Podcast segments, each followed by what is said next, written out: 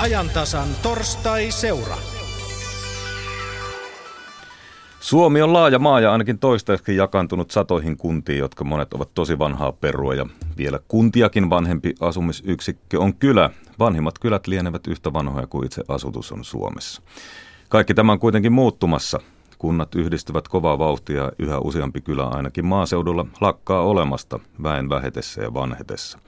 Ihminen on silti aina jostakin kotoisin, vaikka ei kotiseutu henkiseksi itseään kokisikaan. Eino Leino on kirjoittanut kotiseutueelle ainoastaan paikka, maisema tai näköala. Se ei ole ainoastaan kylä, kaupunki, kukkula tai järvenranta. Se on samalla syvintä itseämme. Se on määrävä tekijä suurelle osalle meidän henkistä olemustamme. Me emme missään saa niin voimakkaita vaikutuksia luonnosta kuin siellä elomme ensimmäisenä aamuina, iltoina ja keskipäivinä. Ja senkin jälkeen, kun me jo olemme kauas suureen maailmaan majoittuneet, se säilyttää meihin oman salaperäisen luonnonmystillisen vaikutuksensa. Torstain tapaan aihe on jo elänyt Radio Suomessa ympäri maata. Usealla paikkakunnalla on kuultu juttuja nimenomaan erilaista kylätoiminnasta. Itse voisin Kalliossa asuvana sanoa, että kylähän se kaupungin osakin on ja eikö se sketsihahmo Sanna Raipekin ole nimenomaan Nekalasta eikä Tampereelta kotoisin. Myös netissä on keskustelu käynyt vilkkaana. Ennen kuin siirrämme lähetyksen Tampereen radion studioon, toivotetaan tervetulleeksi lähetykseen Jyväskylässä yliopiston opettaja ja etnologi Minna Mäkinen. Olet tekemässä väitöskirjaa Säynät-Salon ja Jyväskylän liitoksesta.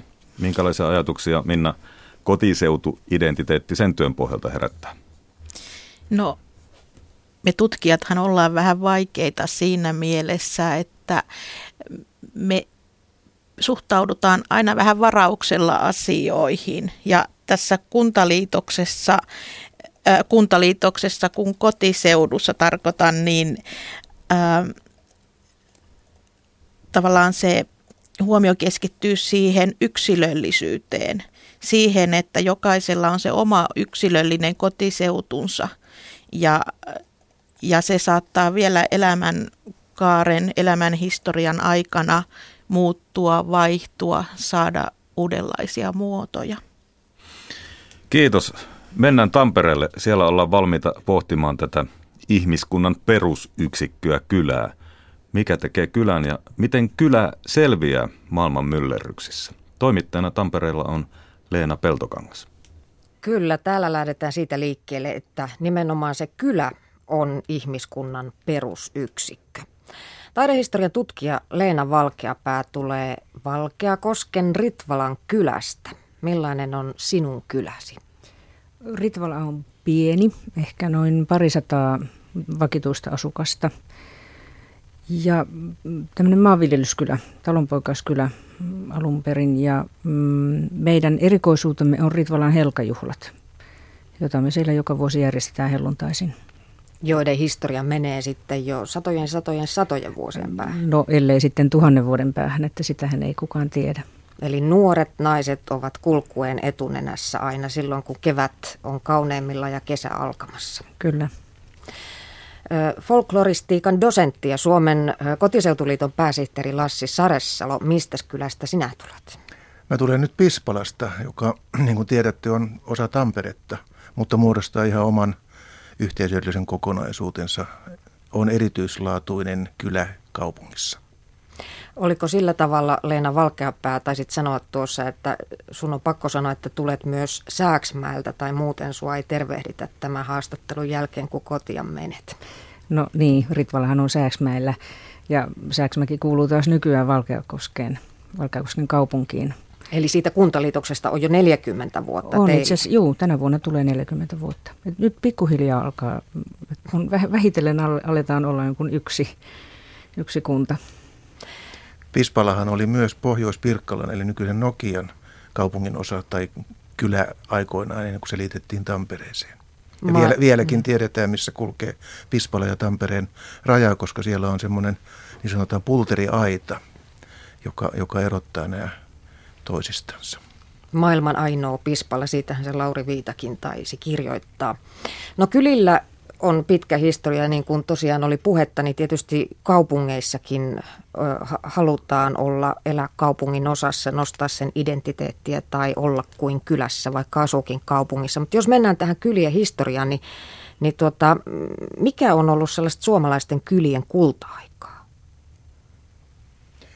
Joo, jos luul... väkimäärältä ajattelee, niin ainakin 5-60-luvulla sotien jälkeen oli, oli paljon väkeä kylissä. Joo, mä luulisin, että meidän kylä, kylät niin kuin organisaationa niin on vanhempia kuin kunnat, jotka, joita ruvettiin muodostamaan 1865, jolloin seurakunnista tuli näitä siviilihallintoyksiköitä.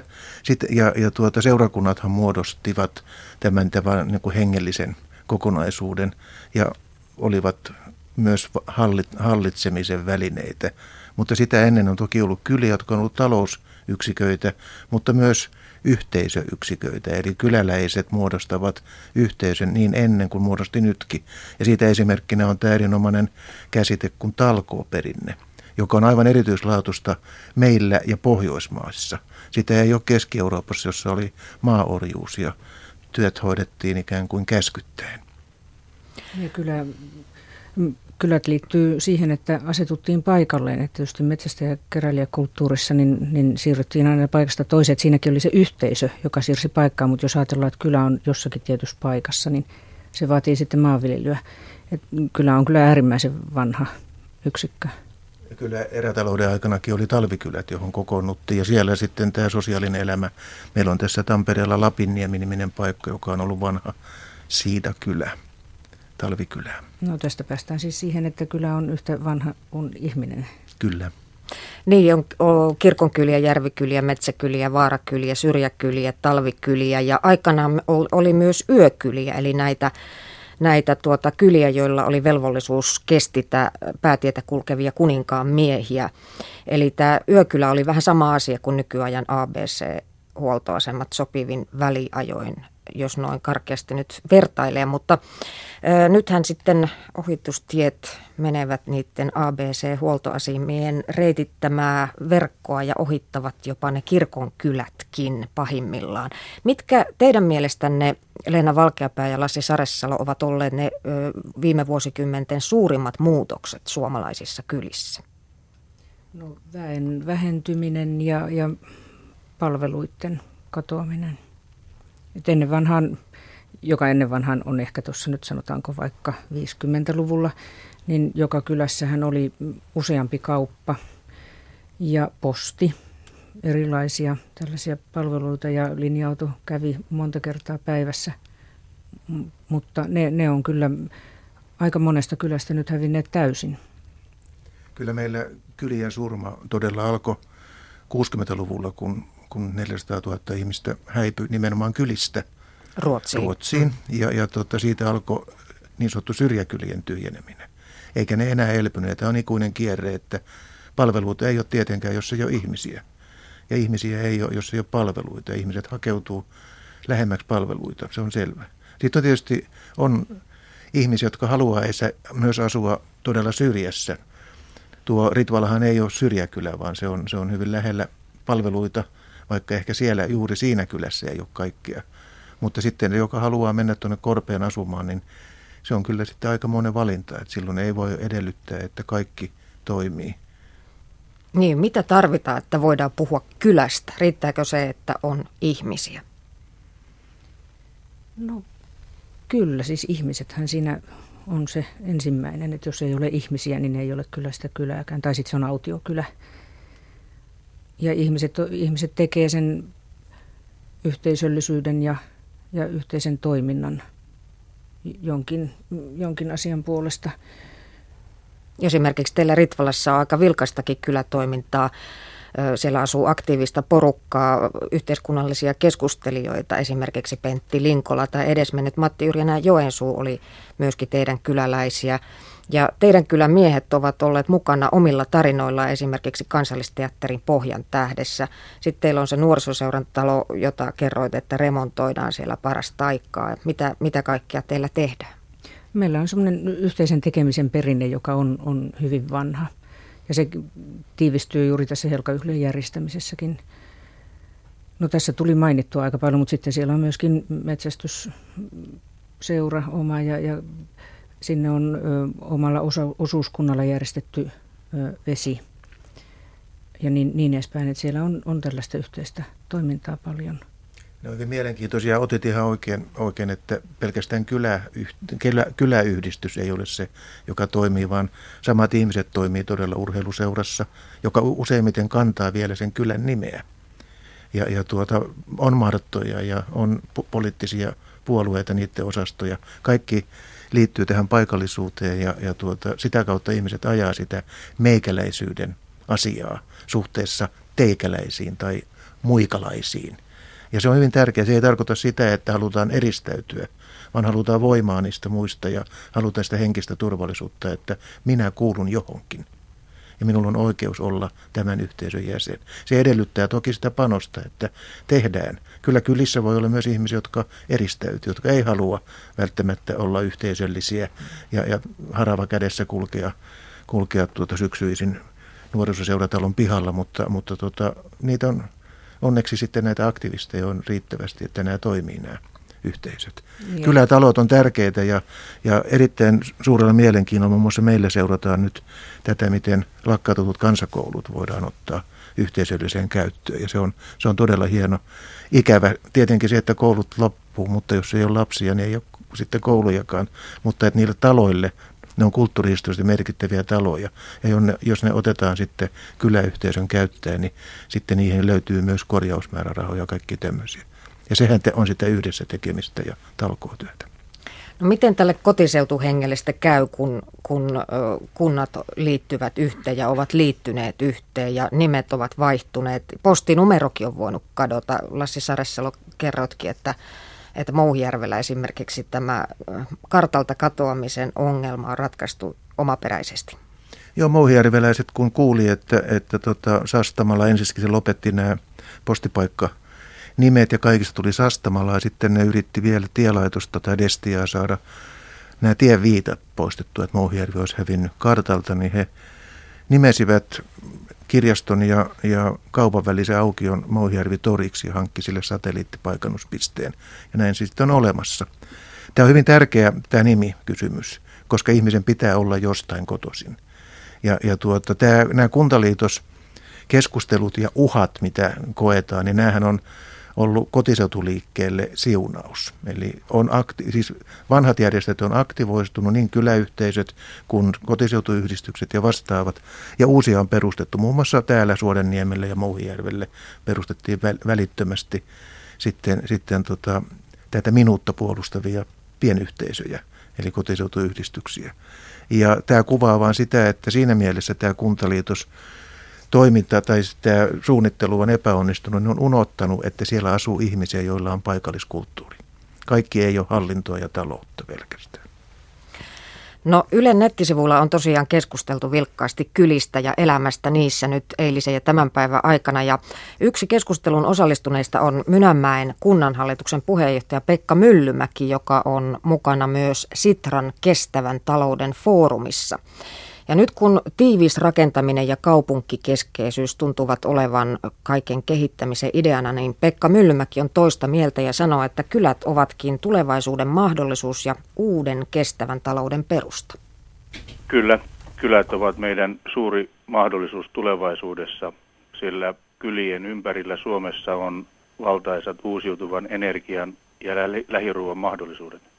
No millainen voisi olla se tulevaisuuden kylä? Tulevaisuuden kylä koostuu varmaan monista eri asukkaista, ihmisistä, jotka ovat tietyllä tavalla päättäneet erävaiheen elämästä viettää maaseutuasumisen piirissä.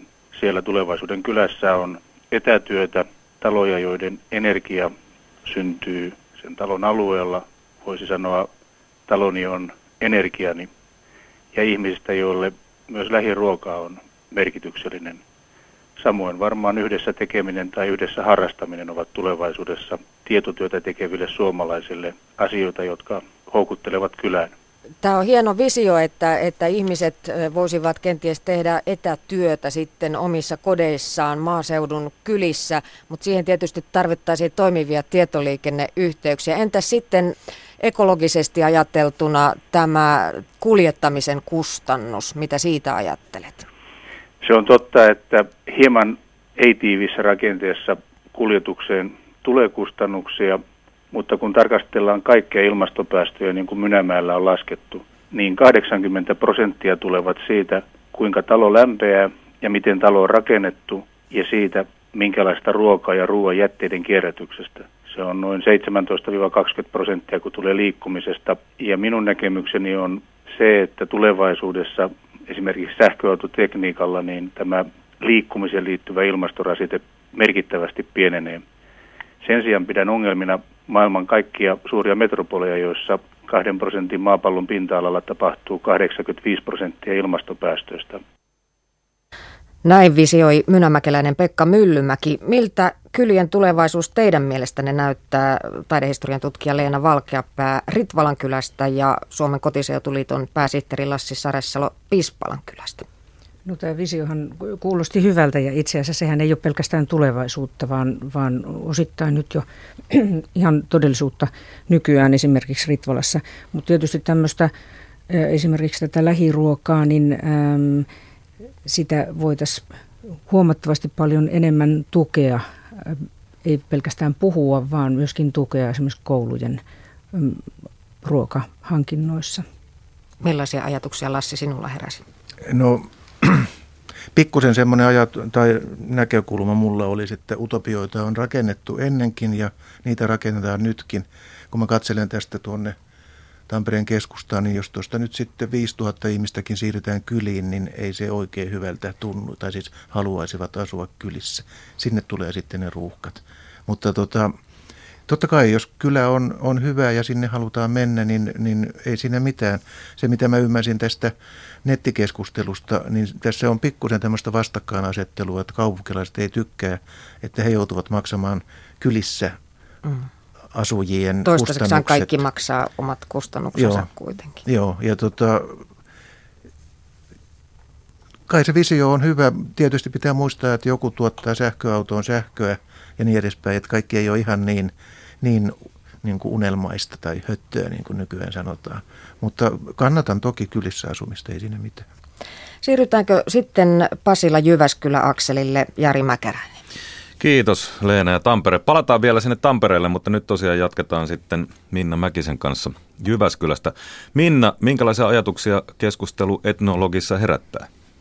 No mun mielestä tämä kyläkeskustelu on kiinnostava, koska selvästi on ilmassa sitä, että tämä kylän määritelmä on muuttumassa ja on kiinnostava seurata sitä, että minkälaiseksi se on muuttumassa, minkälaisia asioita tavallaan kylä käsitteenä ää, suvaitsee itseensä liitettäväksi. Ja Aivan. se on sitten sen keskustelun tulos jossain vaiheessa. No, kerro hieman väitöskirjastasi.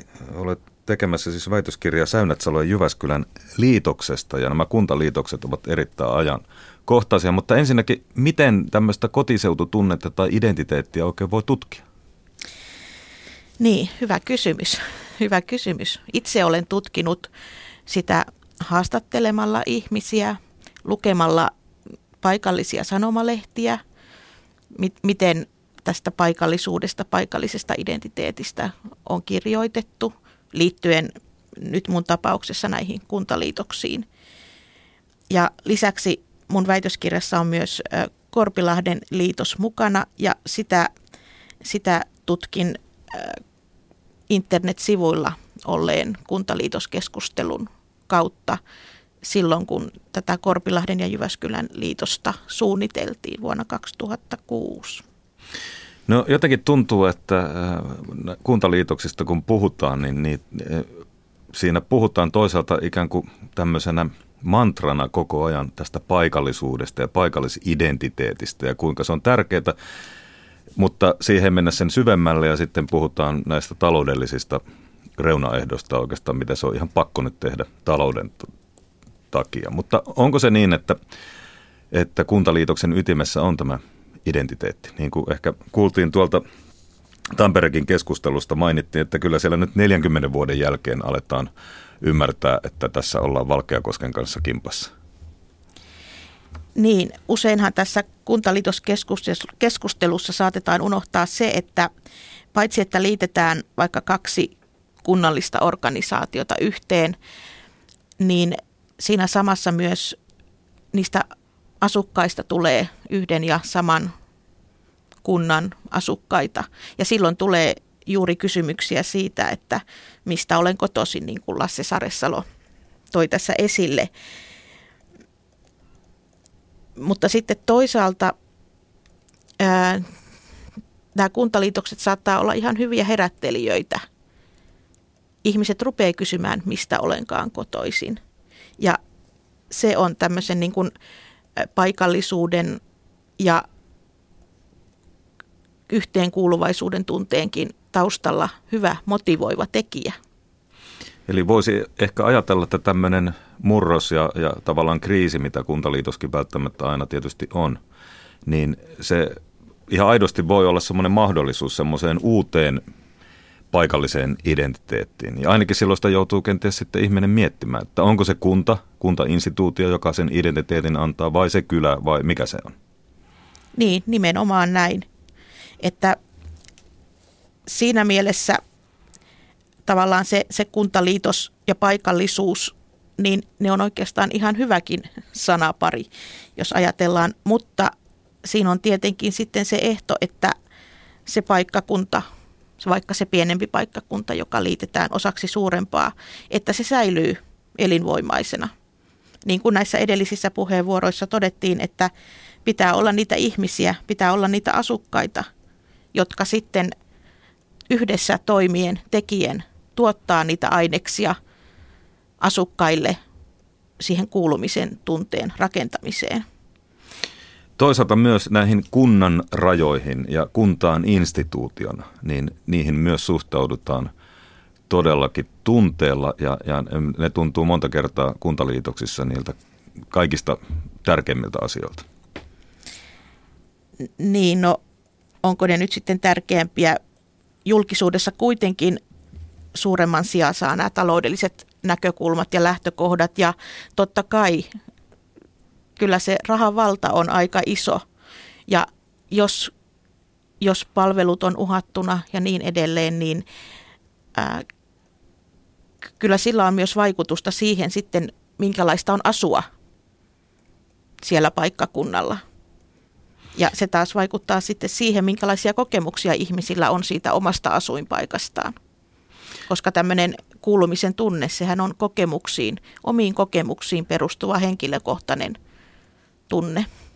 No voisiko tuossa olla päättäjälle jotakin ideaa Mouhijärven esimerkissä, mikä kuultiin äsken, että, että tuota, jos sitä lievennettäisiin, Mouhijärven tori nimettiin, okei se ei ollut päättäjien, vaan kuntalaiset tai asukkaiden oma idea, mutta että lievennettäisiin sitä kuntaliitoksen tuskaa sitten säilyttämällä vanhoja nimiä ja näin. No esimerkiksi näin, kyllä. Se, se on yksi, yksi mahdollinen ää, asia, koska tavallaan se, mitä kuntaliitoksessa pelätään, on se, että menetetään se paikka. Koska monen ihmisen, varsinkin suomalaisen, ää, paikkaan kuulumisen tunne lähtee usein siitä omasta kotikunnasta, koska se kotikunta on antanut sen nimen ja rajat, mistä jo puhuttiinkin. Niin tavallaan se, jos, jos nämä asiat ikään kuin, jos näistä puhuttaisiin avoimesti ja tavallaan tuotaisiin se viesti, että se paikkakunta sinällään ei ole häviämässä, niin, niin totta kai tavallaan se uuteen astuminen tuntuisi ehkä turvallisemmalta. Mutta kyllä mä silti tavallaan tämän nimen ja rajojen ja tällaisten ö, kulttuuristen asioiden rinnalla korostan totta kai sitä palveluiden ja, ja, ja sen tyyppisten asioiden niin kuin mahdollisimman hyvätasoista säilyttämistä näissä liitoksissa.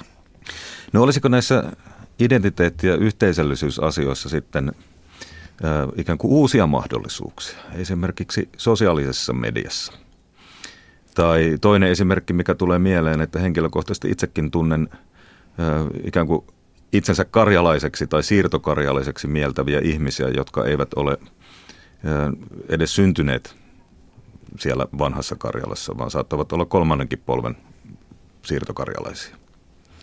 niin mehän ollaan nyt puhuttu, tai minä olen ainakin omassa mielessäni puhunut koko ajan paikallisuudesta johonkin maantieteelliseen paikkaan kuulumisen tunteesta, mutta totta kai se ei tarvi olla se paikka maantieteellinen, vaan se kuulumisen tunne, se voi olla enemmänkin omissa mielikuvissa.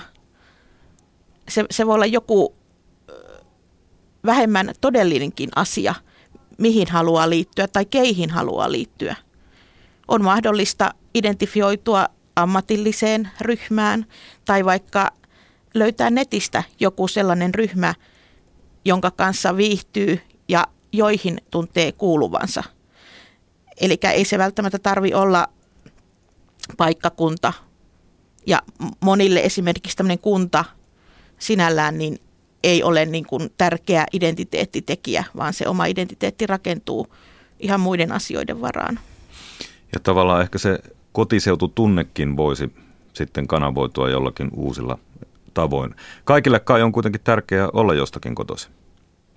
Niin, toikin on itse asiassa mielenkiintoinen kysymys. Onko kaikille tärkeää olla jostakin kotoisin? Ihmiset, jotka on esimerkiksi vaihtaneet paikkaa monta kertaa elämänsä aikana, usein kuuluu, kuulee sanottavan, että no en ole mistään kotoisin. Ja silti he elää ihan hyvää täyspainosta elämää. Tai kenties voi sitten äh, tämmöistä kotiseututunnetta olla useampaankin eri paikkaan hieman äh, perhesuhteiden tai juuri työpaikan vaihtamisen, asunpaikan vaihtamisen mukaan. Monelle voi olla tärkeä yksi kotiseutu, kenties isovanhempien koti tai tämä mummola, niin kuin sanotaan. Sitten voi olla toisella puolella Suomeen joku muu paikka, jos, johon tuntee jonkinlaista kotiseuturakkautta. Kyllä, se on ihan totta. Monille tämä kotiseutu sana tuo ensimmäisenä mieleen sen lapsuuden kotiseudun. Mutta sitten ihan samalla tavalla toisille se kotiseutu tuo mieleen monia paikkoja. Juuri niiden siteiden, tärkeiden ihmisten asuinpaikkoja esimerkiksi. Eli se kotiseutu, niin kuin sanoin tuossa ihan alussa, niin se muuttaa, se saattaa muuttaa muotoaan ja ajatukset kotiseudusta, sen sisällöstä, niin ne muovautuu sen mukaan, kun ihminen saa uusia kokemuksia. Se löytää itselleen uusia paikkoja, uusia tiloja, joihin sitten tuntea kuuluvansa.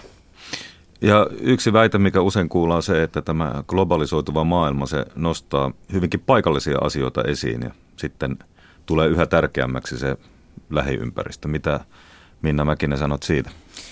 No tämä globalisaatio, kansainvälistyminen on ehkä vähän samanlainen murros, mutta laajemmassa mittakaavassa ja vähän hitaammin kehittyvänä ilmiönä kuin sitten vaikka nämä kuntaliitokset. Ja ne on nämä murrokset ja, ja muutokset ihmisten elämässä, jotka ylipäätään saavat ihmiset tietoiseksi, tietoisemmiksi erilaisista asioista – globalisaatio, sen vastaparina on tämä paikallisuus. Ja kun puhutaan, mitä enemmän puhutaan globalisaatiosta, sitä enemmän ehkä ihmiset taas alkaa kyselemään, no kukas minä sitten olen? Olenko eurooppalainen? Olenko suomalainen? Olenko jyväskyläläinen? Ja tietenkin me ollaan näitä kaikkia eri yhteyksissä. Me määritellään itseämme eri tavalla erilaisissa yhteyksissä – ja Lassi Saresalo onkin puhunut tästä sateenkaari-identiteetistä, joka sisältää erilaisia identiteetin kehiä, riippuen siitä, missä tilanteessa esimerkiksi asiaa kysytään.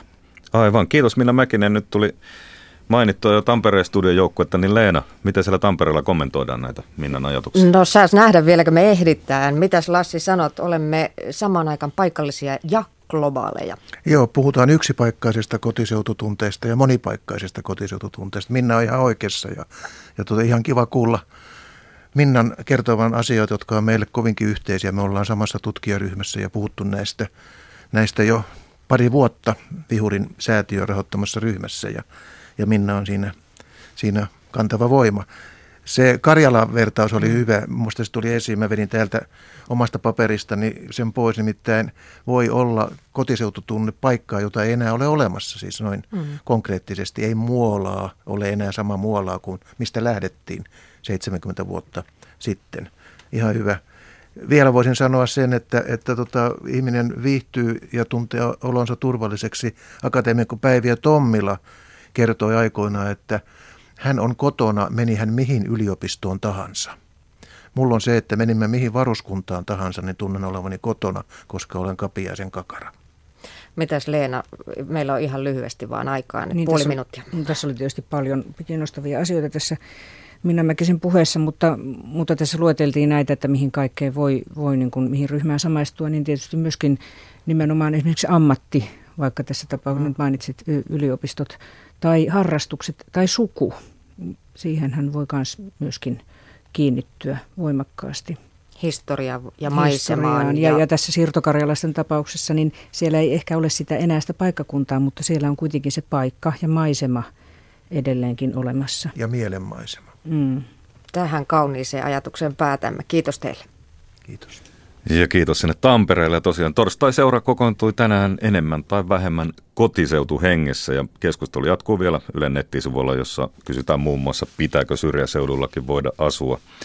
Ja myös moni Radio Suomen paikallisradio jatkaa vielä aiheesta iltapäivän aikana kello 15 uutisten jälkeen. Kiitän kaikkia keskustelijoita ensi torstaina. Torstaiseura puolestaan kokoontuu kaupunkien keskusta alueiden tiimoilta.